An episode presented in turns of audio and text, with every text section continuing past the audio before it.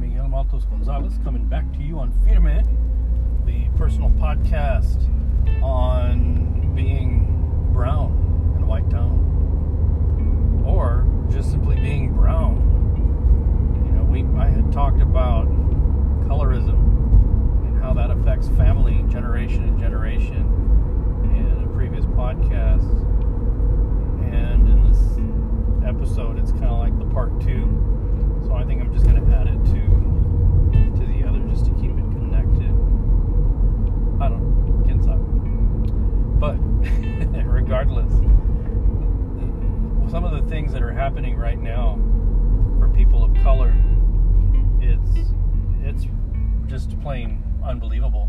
I mean, there was a black man that was pinned by the neck by a white policeman. Public, and he later died. Then afterwards the community of color came together and they armed themselves with words on signs, and they sat there, stood there, made their presence full identity. You know, you see me, I'm a human. See me, I'm a person. I'm not just a label. I'm not a tag, an identity. I'm a person. I'm a human being. I am somebody. I am somebody's son, somebody's daughter, somebody's mother, somebody's father. I am somebody. And this man that died, well, he was somebody. And many people, I mean, they came together to make their statement in such a manner that perhaps, you know, there was some things that got out of control. It did become a march, but it's not like they went into a space armed with weapons, wearing body armor, covering their faces to conceal their identity. They didn't do that, but they were treated like that. They were treated as if they were terrorizing.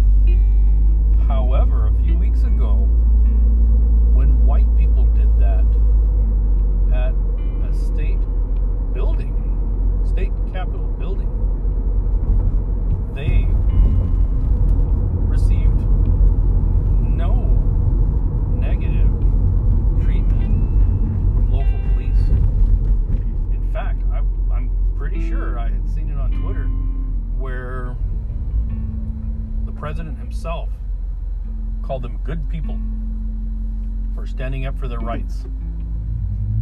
Yeah, that's what they were doing. They were making a statement to stand up for their rights, but they did it with guns. They did it with a show of force, to force the hand of an agency, of a regulatory state, federal agency, to say, this is what we want, these are our demands. Yeah. Yet they receive no ill treatment. And this community of color that was armed with words, they were treated like terrorists. Yeah, I mean, it just doesn't make sense on where is the equity in community here. You know, I just, even before that, here in Spokane, there was a rally here in front of the mayor's office, where sure enough, people were, you know, they had a PA system, they organized together with signs, and they were shouting and chanting, and there were guys with body armor walking around, you know, Mr. Tough Guy style, and they were demanding, not saying that, you know, this is what we would like to have, you know, creating awareness. No, they were demanding that the state be open and that they go to work. And I mean, they were very, very angry about it. And all this, I see, wow, you know, it's kind of like these people, they've never had to be second. They've never been told you can't have. They've never been told you're not allowed to. It would seem that they've never been told you can't eat here. You can't drink from that water fountain. Get to the back of the bus. Stop speaking your language. Yeah. Yeah. Seems like they've never been told that. They've never experienced that kind of prejudice. But nevertheless, they come in demanding and wanting and hooping and hollering that their civil rights are being violated. Oh, well, what about that guy, you know, with the knee on his neck? What about the people that were only armed with words on paper? What about them? I guess, you know, they have rights. I don't know. Maybe, maybe not. Have something to do with the color of your skin. That's why colorism, that's why biculturalism, and that is why not just identifying it, but celebrating it, is what I put into my artwork. I take a person that is biracial, bicultural, a person of color, and they truly are people of color in my artwork. Starting with a photograph. A photograph only records what is actually there. It will only document the realism. Mm-hmm. Yeah, that's it. That's it. Color film, you know, it has a color spectrum to it, and you can, you know, fudge that color, you can tweak it, in the dark room, you can make it look certain ways, kind of like the way you can, you know, with your phone or on an app, you know, with filters and such. You can do things, but if somebody's standing there, they're there. If there's no one there, well, they're not there. Especially on film, which is why I photograph with film, because film only records truth. It only records what's actually happening, what's actually there. Digital, you can fudge with it, you know. And of course, you scan things in, you put things into Photoshop, as people like. And yeah, you can make all sorts of wild stuff. So you can do a lot. But that's not what I do in my art. No. I photograph film. And I keep that image as real as possible.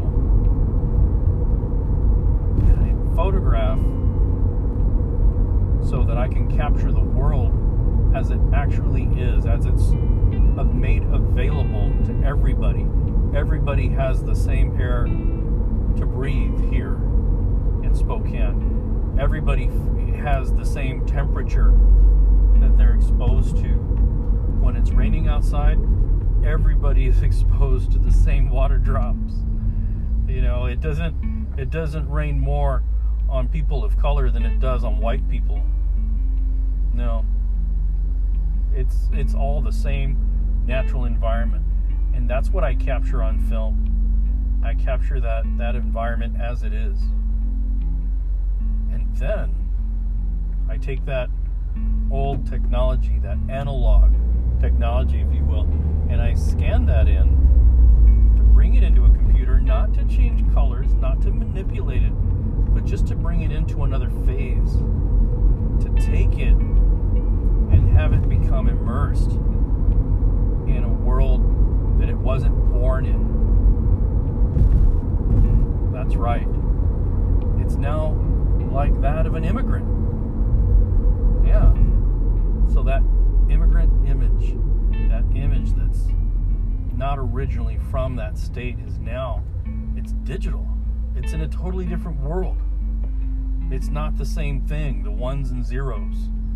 Color spectrum, it's different. Yeah, it's now got pixels. It's not grain anymore. It's now in a different world. And in that world is where I draw my subject. Quite literally, that person of color is drawn in color. They are drawn in a color that's most accurate to their skin tone in a simple manner. Doesn't have to be lifelike and realistic. It's not abstract and kind of sort of resembling that person in a way if you look at it and squint, stick out your tongue sideways. No, it's a very simple representation of that person. So taking this medium from film and grain and chemicals to digital pixels, and now adding illustration, adding a drawing to it, it's now become two separate works of art. You have a photograph that can stand alone by itself. You have a drawing that could stand alone by itself, but I put them together because to me, in my mind, that is a bicultural art. That is where you take something, you bring it into a world it wasn't born in. It didn't ask to be born in it, but it was put there. And now, that concept of biculturalism is in a piece of artwork. That is what I make. That is what I do. Bicultural art. People that haven't gained that understanding yet, they call it mixed media. And by definition, you know, perhaps it is a form of a mixed media. But again, that's just a label. That's just a term made up by other artists. Yeah, mixed media. Let's look at those two words, mixed media. What's mixed? Well, people are mixed too. Mixed with Mexican and American heritage, having African roots, but never have touched the soil of Africa. People that are Pacific Islanders, they could have been born on the East Coast. It's not the same thing, you know. It's a mixed media. Yeah, it's not the same as having a canvas and putting oil to it and painting and creating your work, but it's its own unique medium. And people do call it mixed media. I don't see that. I don't feel that because of who I am and what I am as a Chicano artist. To me, it's a bicultural medium. It's just like me.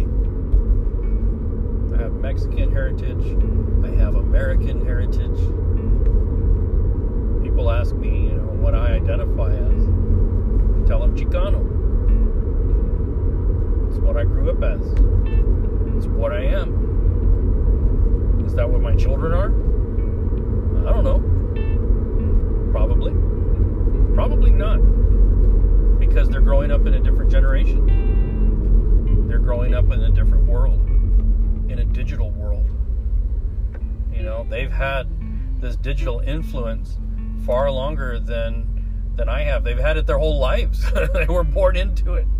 You know, my son, when he was born, I used to take pictures of him or record video of him just doing things. I mean, there was one time he was just a few years old, eating some tortilla chips from a bag, and he, after I took the picture, he understood what it was. He understood that I had a digital camera in my hand. He understood that when I pointed it and it made a sound, he understood that it recorded him. Somehow, it documented him. That he waited and he would say, cheese, I'd take the picture and then he'd say, see, see. And I'd show him the picture. He understood that concept. He could barely even speak. You know, he was just a couple years old, if at that. He couldn't manipulate anything with his hands. He's learning how to walk. You know, he's barely even 2 at that time, now that I think about it. Just learning how to speak, learning how to be a little person. But he understood the concept of what that camera was. And it was amazing. I loved it. And it just makes me think, wow, could I have understood that at that age? I don't know. I'll never know. Yeah. When I was a child, and my dad taught me about photography, you know, I was probably about 8 years old when I really started to pay attention to it, and about 9 years old when he took me into the darkroom to show me how to do things. And, you know, I think about this, and to me, you know, I didn't see the science. It was like magic. That's what captivated me. That's one of the things I love about film photography.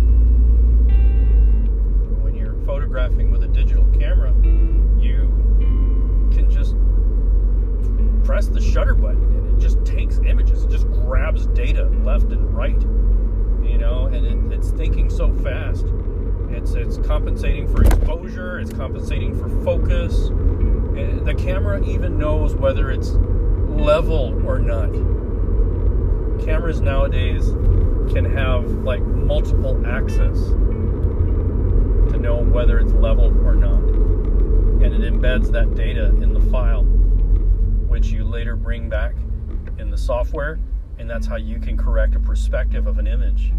All that is done in you know, a fraction of a second, in 1/1000th of a second.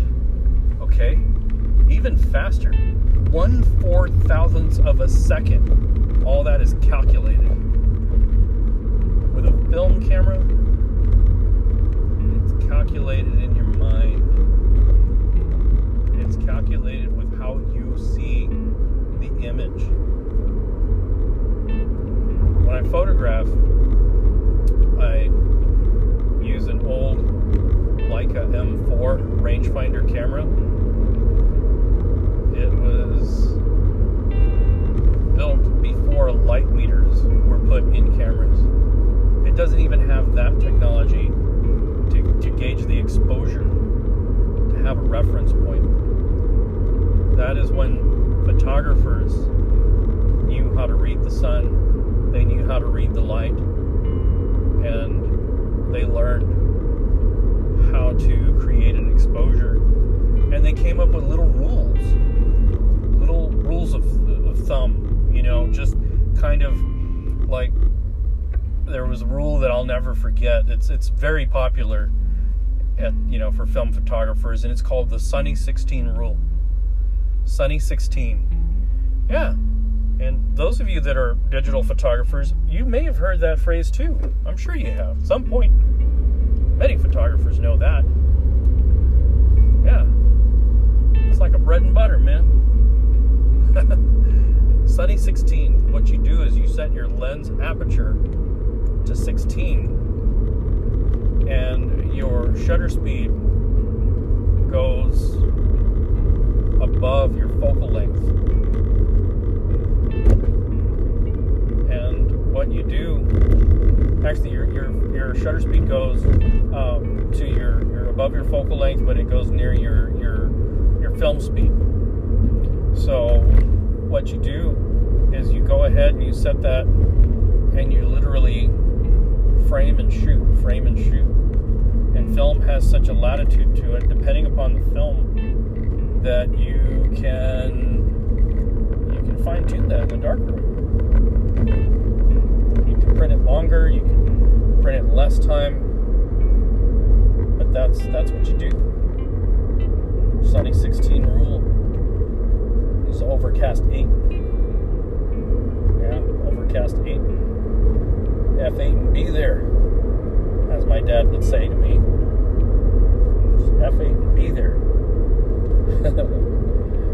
hyperfocal distance, where you have an aperture, say of f8, and your lens can focus anywhere between maybe 20 to feet away from you to infinity, or in a specific bracket of maybe 5 to 10 feet. Just depends on the focal length. And you can just frame and shoot. I used to shoot a lot of events and film back before digital was popular, and that's exactly what I'd do. I'd set it to f8. I'd put my 21mm super angulon on my Leica R8, and I'd pop the flash on there, and I'd photograph my event. I'd never have to touch the exposure. I'd set it to 1/250th f8, and I would focus from 3.5 feet to infinity, and I would run around all over the event, just frame and shoot, frame and shoot, frame and shoot, frame and shoot, and everything turned out wonderfully. It was great. There's so much simplicity in a film camera that it's just, that's the love I have, and that's how I wish to capture my work. Do I have a digital camera? Yeah, I do. I use it these days for commercial applications. I photograph for customers, for clients, and a lot of that work, I mean, it goes online anyway. It's going to be printed, so you might as well go straight to digital. But for my artwork, my bicultural work, for that, I reserve film, because that truly conveys my message, and that coincides with my statement of biculturalism in artwork. So yeah, this is just something really brief to add. And again, I want to thank all of you for listening in. I appreciate it. I have more to share on bicultural work and colorism, that I'll be bringing that to you again soon. Until then, shoot me a voice message on Anchor, on the link on my Instagram. The Instagram link is @ltnxartes, and leave me a message however you wish. It's fine. And yeah, again, just thanks for listening, and I'll be sharing more with you. Bueno.